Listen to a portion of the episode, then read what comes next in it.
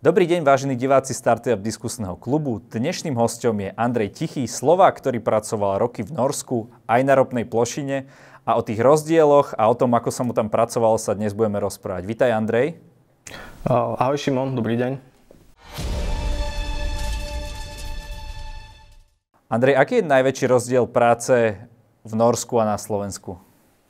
Raz som sa rozprával s jedným Írom, ktorý pracoval aj v americkom sektore, aj v iných krajinách a on to tak trefne povedal, že vlastne v Amerike alebo v iných krajinách si svoje peniaze musíte zarobiť a v Norsku vám ich dajú. Čo to znamená? Znamená to to, že vlastne v Norsku je také iné vnímanie práce. Bez toho, aby som to nejako hodnotil, že je to zlé alebo dobré, v Norsku napríklad ľudia nie sú ochotní pracovať na čas. Odpracujú si svojich 7,5 hodiny a idú domov. Ty si prečo odišiel do Slovenska? To je dobrá otázka. Píšem o tom vlastne v mojej knihe Cesta na ropnú plošinu. A pamätám si, mal som 22 rokov, zobudil som sa u mojich rodičov v Banskej Bystrici, v Sásovej, v paneláku a díval som sa z okna a tak som nejako prehodnocoval svoj život a nebol som s tým spokojný a proste som si povedal, že chcem od života viacej, čakal som proste, chcel som si splniť nejaké sny a proste v tej situácii, v ktorej som bol, sa mi to vôbec nedarilo. Nedarilo sa mi a uvedomil som si, že potrebujem niečo zmeniť a začať viacej na sebe pracovať, aby som sa posúval vlastne k tým veciam, ktoré chcem. No a tak som začal nad tým premýšľať, akým spôsobom to zmením, čo začnem robiť a hodou okolností som sa rozprával o tom s jedným kamarátom a on mi povedal, že niekoho pozná, kto je teraz akurát išiel do Norska. Vtedy bol Facebook úplná novinka, tak som tomu človeku napísal na Facebooku, on mi odpísal a bol ochotný mi pomôcť a ja som zrazu proste behom pár dní vycestoval do Norska a bol som tam 10 rokov. A ty si sa potom aj dostal na tú ropnú plošinu. To je pomerne zaujímavý sen. Asi nepoznám nikoho, kto by takýto sen mal a možno aj z tých, ktorí sa tam dostali, že by o tom napísali knihu. Bola tam motivácia finančná najviac v tvojom prípade, že si počul, že sa tam dobre zarába? Alebo prečo na takéto miesto?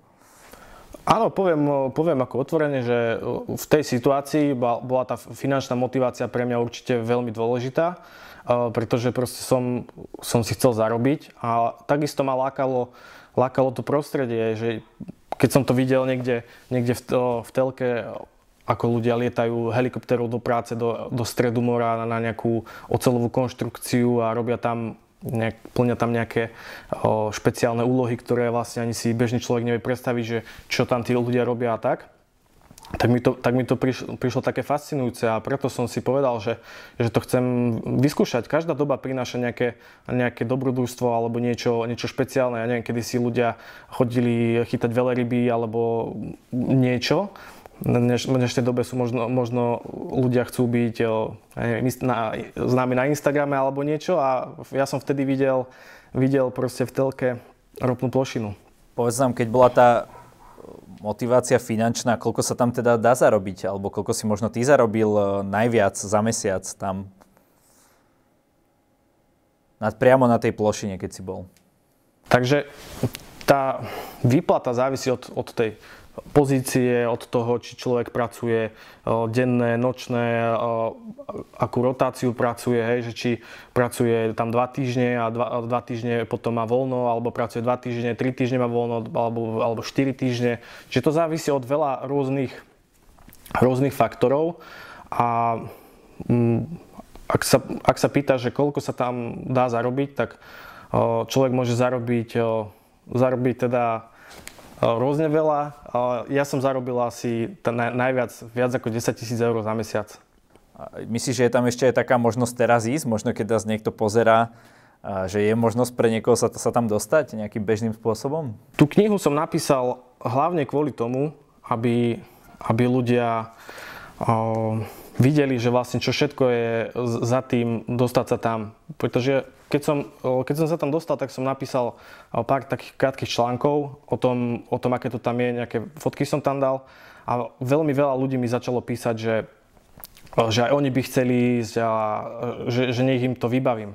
Čo ma skôr tak zaskočilo, bolo to, že vlastne ľudia to vnímajú tak, že ja mám možnosť niekomu vybaviť prácu na ropnej plošine, že to proste ide len tak. To ma tak zaskočilo, že vlastne tá moja cesta odtedy, čo som vycestoval zo Slovenska a čo som priletel na ropnú plošinu, to trvalo skoro 3 roky, hej. A celý ten proces bol vlastne veľmi dlhý. Musel som sa naučiť po norsky. Chodil som po práci večer na kurzy norčiny. Potom som si spravil rôzne certifikáty. Musel som mať nejakú kvalifikáciu v práci. Našiel som si prácu, ktorá mi to umožnila. V tej práci som sa snažil a po nejakej dobe, keď videli, že som ten správny človek, ktorému chcú zaplatiť ten kurz, ktorý je potrebný na to, aby išiel na ropnú plošinu, tak potom mi ho zaplatili. Ja som na ten kurz išiel a ten kurz je vlastne ako taká prvá podmienka, ktorú musíte mať, aby ste mohli ísť na ropnú plošinu. Musíte vlastne byť schopní používať takýto ochranný oblek, čo je vlastne suchý neopren, pretože keď letíte helikoptérou niekde do stredu mora, tak v prípade technických problémov tá helikoptéra musí pristať na vode. A predstavte si, že je január, to more je veľmi studené a vy idete z tej kabíny vrtuľníka do ľadovej vody. V priebehu pár minút ten človek v tej vode zahynie. Čiže potrebujete vedieť, vlastne vyriešiť takúto krízovú situáciu, pretože vtedy je tá pomoc najbližšia vzdialená niekoľko hodín. A musíte byť schopní z toho vrtuľníka vedieť vyliesť. Musíte byť schopní potom vedieť v tom neoprene plávať. Musíte vedieť, napríklad tu je vidno na tých fotkách, ako nás učili plávať vo vode v tých neoprenoch. Alebo sa iba zoskupiť, hej? Lebo vy keď vyleziete 20 z vrtuľníka, tak sa musíte nejako doplávať k sebe a priviazať sa k sebe takými šnúrami, pretože každý ten oblek má nejaký vysielač, podľa ktorého by vás v prípade potreby hľadali. On v prípade, že sa do neho dostane voda, tak začne vysielať signál. Lenže predstavte si, že je noc a vy hľadáte 20 signálov niekde v strede mora, hej? Takže preto je múdre, aby sa tí ľudia k sebe hneď dali a pripútali, aby keď ich nájdu, tak aby ich našli všetkých, aby nemuseli hľadať 20 ľudí. Čiže všetky takéto praktické veci sa musíte naučiť a až keď toto viete, napríklad ten kurz trvá týždeň a prvé 3 dní je teória, dostanete 100-stranovú knihu, ktorá bola napísaná po norsky. Ja som musel celú prebrať za tie 3 dní a potom mi dali test, ktorý mal 50 otázok po norsky a ja som musel správne odpovedať. Keby som nespravil ten test, tak ďalej nejdem. A potom príde tá teoretická časť, 2 dní, kde sa učíte používať ten suchý neopren, zoberú vás. Majú tam taký bazén, ktorý má 5 metrov alebo 6 metrov hĺbku a majú tam nad tým bazénom maketu helikoptéry, kabíny. Vy si posadáte vlastne do tej makety, pripnete sa bezpečnostnými pásmi a oni tú maketu ponoria do vody, do, ja neviem, 4-metrovej hĺbky a otočia ju dole hlavou. A vy musíte niekoľko sekúnd čakať dole hlavou priputaný v tom neoprene. Dostanete potom signál po pár sekundách, odopnete si tie pásy, chytíte sa okna a vyplávate von. Toto keď spravíte 5 krát, tak vám dajú ten certifikát, že môžete ísť na ropnú plošinu. Čiže musia preveriť, že ste schopní v prípade nejakej nehody sa o seba postarať a prežiť to. Čiže preto som napísal tú knihu, aby ľudia chápali, že čo všetko je za tým, aby si nemysleli, že si povedia, že dneska, že chcem ísť na ropnú plošinu zarobiť 10 000, lebo to je super a majú víziu, že tam budú za 2 týždne, že to proste nie je úplne reálna predstava. Stala sa tam niekedy nejaká taká nebezpečná situácia počas tej doby? Niečo možno, na čo vás školili predtým alebo tak? Nie, ja osobne som nič také špeciálne nezažil. Takže tým, že možno sa dodržiavajú všetky tieto opatrenia, Nóri asi na to budú zrejme veľkí pedanti, tipujem, lebo tam sa tie pravidlá dodržiavajú, tak potom to ide hladko. Celý ten systém je veľmi dobre vymyslený, hej, od začiatku, že pred každou smenou, buď ráno alebo večer, idete do kancelárie, ktorá je nejaký safety office a oni tam vydávajú povolenie na prácu. A v tom povolení na prácu, normálne papiere, proste veľa strán papierov je napísané, že kto ste, kam idete, čo tam idete robiť, kto vám to kázal, kto je za to zodpovedný, aký typ práce budete robiť, lebo tie práce sú rozdelené podľa, ja neviem, teploty, studená, tepla, idete zvárať alebo idete robiť niečo s otvoreným ohňom. Ak áno, tak normálne vám pridelie vám požiarníka, normálne príde s vami jeden typek, ktorý tam bude normálne vedľa vás sedieť s hasicím prístrojom, keď vy niečo robíte, čo by potenciálne mohlo spôsobiť požiar a tak ďalej. Že je to veľmi sofistikované, vymyslené, hlavne tá bezpečnosť. Vyplňate tam bezpečnostnú analýzu, čo sa môže stať pri tej práci, ktorú robíte, aké sú tam rizika. Že je to veľmi dobre vymyslený systém. Že nie je to len také, že prídete tam a idete niečo len tak robiť, čo chcete. Prezradíš našim divákom, čo bola konkrétne tvoja úloha na tej plošine? Ja som robil chemické analýzy kovov, pracoval som s prístrojom, ktorý sa volá optický spektrometer. Je to vlastne určitá forma, optická spektrometria je metóda, ktorou sa dá zistiť chemické zloženie materiálu, konkrétne kovu. Funguje to tak, že vlastne do nejakého povrchu sa vypáli taký elektrický spark a pri tom vlastne horení vznikne plyn, dym. Ten prístroj nasaje ten plyn, ktorý vznikol pri tom horení a optickou spektrometriou, vlastne tým presviecovaním toho plynu, dokáže identifikovať jednotlivé elementy. Na základe elementov, ktoré tam nájde, sa dokáže databáza zistiť, že presne takémuto zloženiu zodpovedá určitý typ materiálu. A je to dôležité na to, že keď napríklad máte nejakú veľmi drahú proste súčiastku alebo niečo dôležité a potrebujete to opraviť alebo nejakým spôsobom zvárať alebo čokoľvek, tak potrebujete presne vedieť, aký materiál to je, aby ste vedeli zvoliť správnu procedúru na spracovanie toho daného materiálu. Aha, takže ty si ako keby pred nejakými opravami si tam na tých teda kovových súčiastkách, najprv si prišiel a zistil si presne, aký je to kov, teda nestačilo im možno, že z nejakých plánov, ja neviem, ja nie som technik, hej, že oni to teda chceli vedieť presne, že čo sa tam teda nachádza. Až potom to teda mohol ísť niekto opraviť. Áno, ako väčšina tých prác, ktoré sa tam robia, sú také inžinierské. Možno ľudia majú takú predstavu, že tam sú nejakí kouboji, špinaví od ropy alebo niečo také. Môže to byť pri vlastne tej časti procesu, keď sa ropa vrta, ale potom, lebo dá sa to rozdeliť tak, že najprv sa tá ropa hľadá, vrta sa niekde, proste ide sa s ropnou súpravou niekde do mora podľa tých vlastne map, ktoré majú, a oni sa snažia tú ropu nájsť. Hej? Lenže výsledkom, alebo tie mapy, ktoré oni majú, z tých sonárových lodí, to sú také lode, ktoré za sebou ťahajú také obrovské dlhé káble, ktoré vysielajú veľké silné zvukové vlny do dna, tak majú také mapy. Lenže tie dáta presne neukazujú, že čo v tej dutine je. V tej dutine môže byť aj nič, môže tam byť vzduch, môže tam byť rôzne veci. Čiže oni vlastne chodia a vrtajú do dna. A niekedy niečo nájdu, hej? Alebo niekedy aj nič nenájdu. No a čiže môže byť ropná plošina takáto vrtná, alebo môže byť plošina, ktorá je produkčná, ktorá už je na tom mieste nad tým ložiskom a jej vlastne celá pointa je to, aby zabezpečovala tú ťažbu a to, aby sa to médium, čiže to ropa alebo plyn, dostávalo z podzemia niekam. Čiže to je vlastne ropná plošina. A keď ste na takej plošine, ktorá vlastne zabezpečuje to čerpanie, tak to je veľmi sofistikovaný stroj, kde sú vlastne ľudia, ktorí sa starajú o to, aby ten stroj fungoval presne tak, ako má, s čo s najmenšími problémami. A ty si na tú plošinu dochádzal denne? Že si spal niekde teda na suchej zemi, alebo si tam aj priamo spal? Nie, tam všetci na tej plošine spia a funguje to tak vlastne, že spracuje sa v takých turnusoch, že tam idete na 2 týždne tam ste, bývate tam, spíte tam a po tých 2 týždňoch, čo pracujete každý deň 12 hodín, buď cez deň alebo v noci, lebo sa pracuje non-stop, tak potom idete domov. OK, a čo si tam robil, keď si zrovna nepracoval?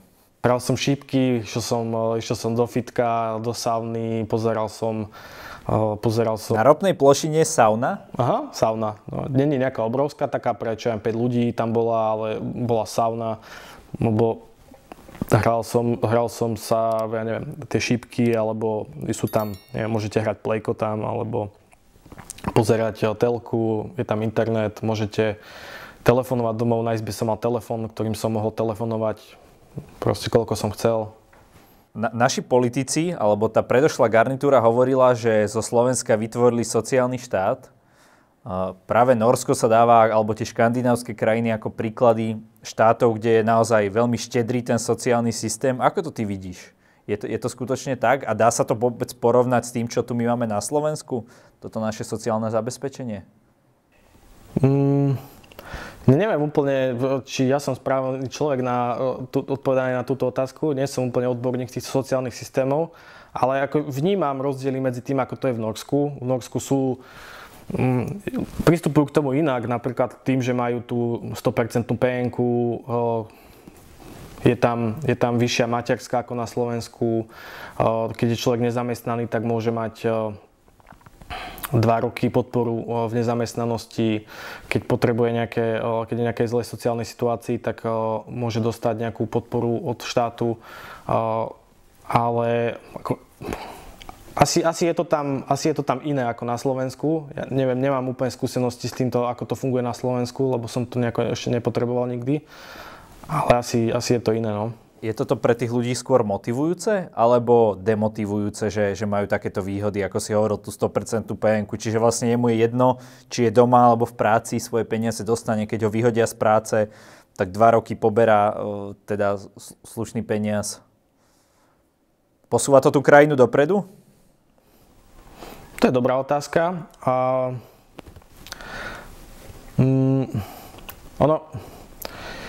Skôr by som to postavil tak, že na jednej strane sa dá povedať, že niekto to možno zneužije tým, že si proste povie, že bude doma, lebo je proste, sa mu nechce ísť do práce a povie si, že je chorý. Určite sa to stať môže. Ale na druhej strane je zase asi veľmi veľa ľudí, ktorí proste naozaj ochorejú a tú pomoc potrebujú a dostanú tie peniaze a pomôže im to v živote. Čiže ja si myslím, že vždycky budú ľudia, ktorí nejakým spôsobom to budú chcieť zneužiť, ale takisto bude vždycky veľa ľudí, ktorí to reálne potrebujú. Čiže otázka je, že čo je pre nás dôležitejšie, pomáhať tej väčšine ľudí alebo sa fokusovať na to, že niekto to zneužije. Ty si už ale momentálne na Slovensku. Čo ťa príjmelo k tomu, aby si sa vrátil späť? Tiež to bolo také, jedno ráno som sa zobudil a začal som premýšľať nad tou situáciou a nad môjim životom a povedal som si, že vlastne keď som šiel do Norska, mal som 20 rokov niečo, som 20-tník a mal som nejaké životné potreby. Potreboval som niečo sa naučiť, niekam sa posunúť a tak ďalej. A po nejakých rokoch som začal to tak prehodnocovať a premýšľal som nad tým, že čomu sa venujem a kam to všetko smeruje.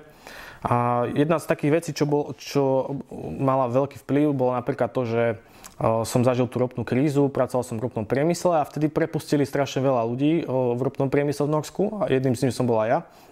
A začalo sa vlastne, vtedy som si uvedomil to, že vlastne ani nemusí ten priemysel celý zaniknúť, ale stačí, keď prepustia veľké množstvo ľudí a potom to veľké množstvo ľudí začne si hľadať prácu. Hej? A keď sa potom stane situácia, že vy si chcete nájsť prácu, pošlete životopis na nejaký inzerát, ale spolu s vami to spraví aj 3000 iných ľudí, tak tá šanca, že si nájdete job v tej oblasti, je už proste veľmi malá, hej?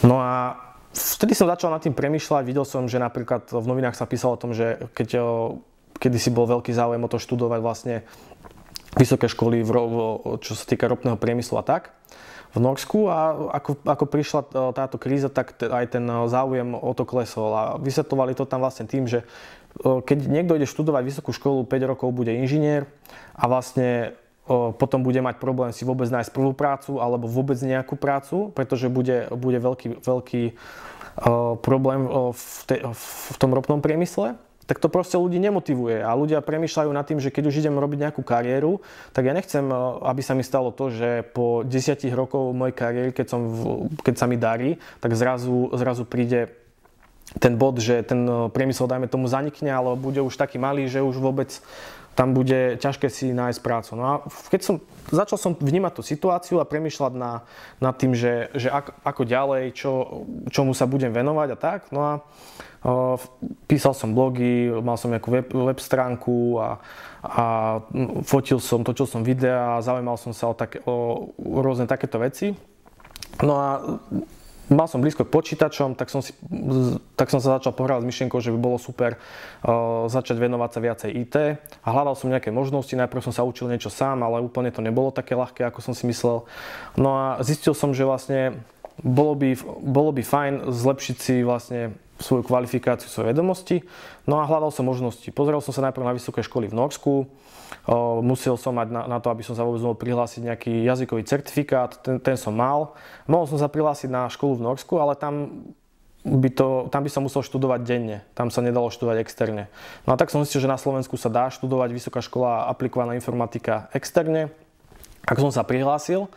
A začal som vlastne, najprv som býval v Stavangeri, stade nebolo dobré letecké spojenie do Viedne, tak som sa presťahoval do Osla a keď sme sa presťahovali do Osla kvôli lepšiemu leteckému spojeniu, tak som si kúpil letenky na rok dopredu vlastne, každé 2-3 týždne som mal kúpenú letenku, čo bolo vtedy super, lebo v dnešnej dobe by sa to už nedalo spraviť, tie letenky už nelieta sa, sú drahé. No a takže som mal šťastie, že som to proste ešte realizoval v dobe, kedy sa to dalo. No a tak som začal každé 2-3 týždne lietať cez víkendy a cez dovolenku do školy na Slovensko. A čo som študovať. No a po nejakej dobe, po zhruba pol roku, sa mi to proste páčilo, škola ma bavila. Povedal som si, že to vyskúšam, že či ma to bude baviť. Vyskúšal som, bavilo ma to. A tak som si začal hľadať prácu v Norsku, že som si povedal, že začnem robiť niečo v IT, že to nedáva mi zmysel robiť niečo mimo toho. No a keď som vlastne si hľadal prácu v IT v Norsku, tak som zistil, že som poslal 100 životopisov a nikto mi ani neodpísal, alebo mi odpísali, že keď budem mať hotovú školu, nech sa im ozvem. No a vtedy som si čítal zase, že na Slovensku je vynikajúco, že sú proste nízka nezamestnanosť, že hľadajú ľudí všade, víte a tak. Tak som si poslal 3 životopisy, že to skúsim a do 2 prác ma zobrali, tak som vlastne, preto som sa presťahoval z Norska na Slovensko, lebo tam boli pre mňa lepšie možnosti v tom štúdiu a v pokračovaní v mojej kariére. Nebola to veľká zmena, respektíve ako sa cítiš teraz na Slovensku, keď to porovnáš s tým, aký život si mal v Norsku a keď si sa vrátil? Je tá zmena určite veľká, ale aj život na Slovensku má svoje výhody. Napríklad hlavne tie sociálne vzťahy, to, že sme bližšie k rodine, môžeme sa častejšie stretávať. Momentálne nie, ale predtým sa to dalo. Čiže ako si povedal, každý chleba má 2 kvorky, že má to aj svoje výhody aj nevýhody, ale ja som sa sem presťahoval kvôli tým výhodám a kvôli tým veciam, ktoré sú tu fajn a na Slovensku sú dobré možnosti, keď človek chce a tak ich dokáže nájsť. Nevravím, že to je ľahké alebo že sa to úplne dá hneď, ale myslím si, že aj tu je možno žiť fajn život. Ako dlho si bol v Norsku a ako sa tam tá situácia počas tej doby zmenila? Pozoroval si nejakú zmenu? Lebo celá Európa sa mení. Ako to vidíš? Bol som tam skoro 10 rokov a za tú dobu som si všimol, že v Norsku strašne zdraželo. Ja som býval cez 7 rokov v Stavangeri a tam začali stavať podmorský tunel, obrovský výnimočný projekt svetovej úrovne a rôzne akože super veci sa tam postavili. Ale potom začali tam stavať mytné brány. Hej? A mytné brány, ktoré boli nejako, že myto na diaľnicu, ale mytné brány postavili všade. Hej? Že v meste ich bolo, ja neviem, či 40 alebo proste veľké množstvo. A skoro všade bolo treba platiť mýto, nielen na akože diaľnici, ale aj na bežných uliciach. No a ono začalo to byť, tie ceny, keď si predstavíte, že zaplatíte 100 100 alebo 200 eur mesačne za mýto, za to, že používate auto v meste a vlastne nepoužijete ani diaľnicu, tak to je podľa mňa celkom extrém. A niektorí ľudia, ktorí chodia viacej alebo musia prechádzať denne aj cez viac tých mýtnych brán, tak je to veľmi do peňazí. No a keď si predstavíte, že zaplatíte 300 eur, 200 mesačne za mýto, krát 12, tak vám to vlastne vyjde, že jeden mesiac v roku chodíte do práce iba na to, aby ste zaplatil mýto. U nás na Slovensku sa platí diaľničná známka 50 eur ročne a tam človek ani nepoužíva diaľnicu a zaplatí, dajme tomu, 3000 za rok. Tak to mi prišlo úplne ako absurdné. A vtedy som povedal, že akože ja s tým vnútorne úplne nesúhlasím, že ak to je akože urobené preto, aby ľudí motivovali, aby nechodili autami. To je síce akože fajn, ale vysvetlite rodičovi, čo má 3 deti a ráno ich potrebuje odviesť jedno do škôlky, jedno do inej školy a ešte má v aute rebrík, lebo potrebuje niečo v práci, že nech ide autobusom. Hej, a ešte bývate v meste, kde 300 dní v roku prší. Čiže to podľa mňa bola taká zmena, ktorá nie je úplne fajn. A to ma zase aj motivovalo, aby som sa odsťahoval zo Stavangeru, čiže v podstate je to fajn. Ale myslím si, že Norsko strašne zdražilo za tú dobu, čo som tam bol. A že to je aj dosť veľká motivácia pre veľa ľudí, aby z tej krajiny odišli. Takisto aj napríklad kurz norskej koruny sa za tých 10 rokov znížil o skoro 30%. Čiže keď pred 10 rokmi niekto zarobil 4 000 eur, tak dneska je to o 30% menej. A to je celkom dosť peňazí, pretože povedzme si úprimne, veľa ľudí tam chodí preto, aby si zarobilo peniaze pre svoju rodinu, veľa ľudí tam pracuje a majú rodinu na Slovensku a je to dosť veľký rozdiel, keď pošlete tú istú sumu a je zrazu o 30% nižšia. Pretože veci sa za tých 10 rokov nezlacnili, ale iba zdražili. Takže to je taká zmena, čo som si všimol. Odporučil by si teda ľuďom, ktorí možno chcú skúsiť niečo nové, ísť do zahraničia a potom sa vrátiť na Slovensko, alebo ako to vidíš? Určite áno, je to veľmi, veľmi dobrá skúsenosť, si myslím, pre každého, lebo keď človek žije v tom zahraničí, tak pochopí vlastne, alebo má možnosť vnímať aj tie pozitívne, aj tie negatívne veci. A napríklad aj keď prichádza človek na Slovensko s odstupom nejakých rokov, tak vníma ináč tú krajinu, vníma inak tých ľudí a podľa mňa je to veľmi obohacujúca skúsenosť a odporúčal by som ju všetkým. Andrej, každý v diskusnom klube má na záver možnosť odkázať našim divákom čokoľvek, čo uzná za vhodné. Nech sa páči. Že jedna z vecí, ktorú som sa naučil v Norsku, je premýšľať nad budúcnosťou. A myslím si, že je dôležité, aby ľudia premýšľali viac nad budúcnosťou, nielen v horizonte toho, že čo bude za pol roka, ale aj čo bude za 10, 20, možno 30 rokov. A ja viem, že to je ťažké možno premýšľať nad tým, lebo nikto nevie, čo bude za 30 rokov, ale skôr nad tým, že akým spôsobom sa k tomu stávať. Pretože napríklad je veľmi dôležité aj to, nielen to, čo robíte, ale aj kde to robíte. Pretože môžete sa snažiť napríklad na zlom mieste. Čiže je veľmi dobré vyskúšať aj iné miesta, aby ste vedeli, že možno niekde inde sa vám bude dariť viac. To, čo som sa naučil v zahraničí, je vlastne veriť v prácu. Verím v to, že človek svojou vlastnou prácou dokáže veľa vecí, dokáže sa veľmi veľa naučiť a veľmi veľa sa dokáže posunúť niekam. Čiže ak by som to zhrnul, tak v určitom slova zmysle my na Slovensku máme šťastie, že môžeme sa tu venovať veciam, ktorým chceme, môžeme študovať, môžeme sa zaujímať, vzdelávať, čo je podľa mňa super. A myslím, že Slovensko je v tomto také správne miesto, že dokáže tu človek byť aj úspešný, aj sa mať dobre. A že pre Slovákov je to na Slovensku, myslím si, že oveľa jednoduchšie vo veľa veciach ako niekde v zahraničí. A ak by som to mal zhrnúť, celý ten prístup, tak vlastne chcel by som, aby sa viac ľudí zaujímalo o informatiku a študovalo práve niečo s týmto smerom. Ak sa vám tieto informácie páčili, tak by som bol rád, ak by sme zostali kľudne v kontakte. Môžete ma sledovať na mojom LinkedIne alebo na mojej web stránke andrejtichy.com. Ďakujem. Ďakujeme za rozhovor, Andrej, a prajeme ti veľa zdravia a úspechov v tvojich ďalších aktivitách. Ďakujem, Simon.